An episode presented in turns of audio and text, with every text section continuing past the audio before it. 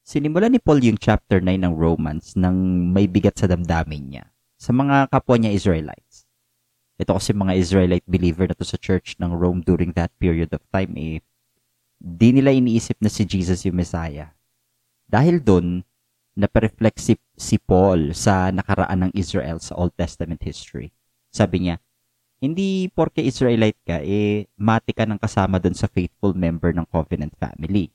Sabi ni Paul, si Lord, pumipili lang siya ng isang pamilya sa lahi ni Abraham para bitbitin yung pangako niya ni Lord. Ang point ni Paul, yung faithful followers lang ni Jesus, yung patuloy na makakabitbit ng pangako ni Lord. Sabi ni Paul, sa hinabahaba ng panahon, yung mga tao sa loob tsaka sa labas ng pamilya ni Abraham, eh, nireject lang talaga yung will ni Lord. Minention niya yung golden calf incident, yung gintong guya, tapos yung rebellion ni Pharaoh, tapos inexplain, uh, inexplain ni Paul kung paano pa rin na-accomplish ni Lord yung mga purposes niya kahit ni-reject nang ni-reject ng mga tao yung will ni Lord isa lang to sa mga nabanggit ni Paul eh, sa Romans para ma-unify itong na-divide na church na to ng Rome. Uh, Israelite believers kasi to eh versus um, Gentile believers.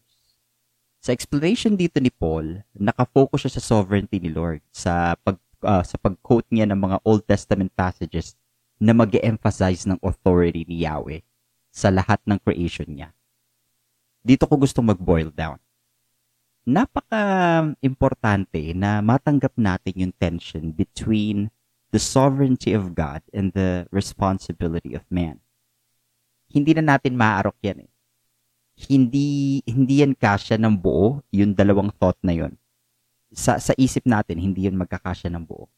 Ang ending lagi natin eh, naiipit tayo sa tension nung dalawang biblical thought hindi rin naman maganda na ipagsawalang bahala na lang natin na hindi na tayo magkakaroon ng or magkaroon ng meaningful understanding sa bagay na yan.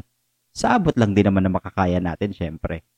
Ang usapin dito eh, yung humakbang ka para unawain tong concept na to. O kaya, binigyan mo man lang yung sarili mo ng chance na mapagbulay-bulayan tong bagay na to.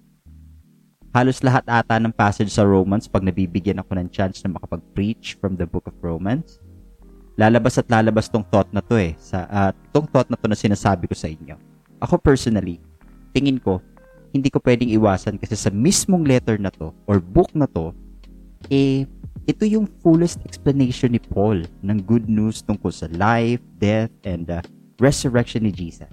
Mahirap mag-focus lang sa isang passage. Actually, sa lahat naman ng book eh. Pero dito, mabigat-bigat dito Di ka pwedeng mag-focus lang talaga sa isang passage tapos ang interpretation mo eh naka-overemphasis ka. Masyadong delikado. Uh, masyadong delikado na hindi magdulot ng balanced approach or conciliatory approach sa usapin ng soberanya ni Lord at ng responsibilidad ng tao. Isa lamang to sa mga tension sa Bible na kailangan na lang nating tanggapin. Si Lord ang nag-manufacture nitong book na to at ang very fact na to eh nakakapag-lead dapat sa atin to humility.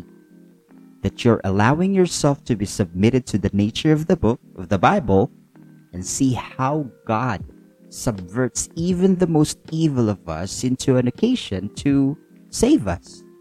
It does not depend on the one who wills or on the one who runs, but on God who shows mercy.